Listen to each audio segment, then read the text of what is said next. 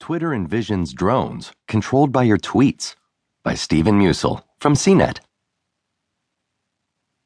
A drone may one day deliver your selfies to Twitter. The San Francisco based company was granted a patent last week for an unmanned aerial vehicle, or UAV, for capturing photos and videos that can then be shared through users' accounts on the microblogging network.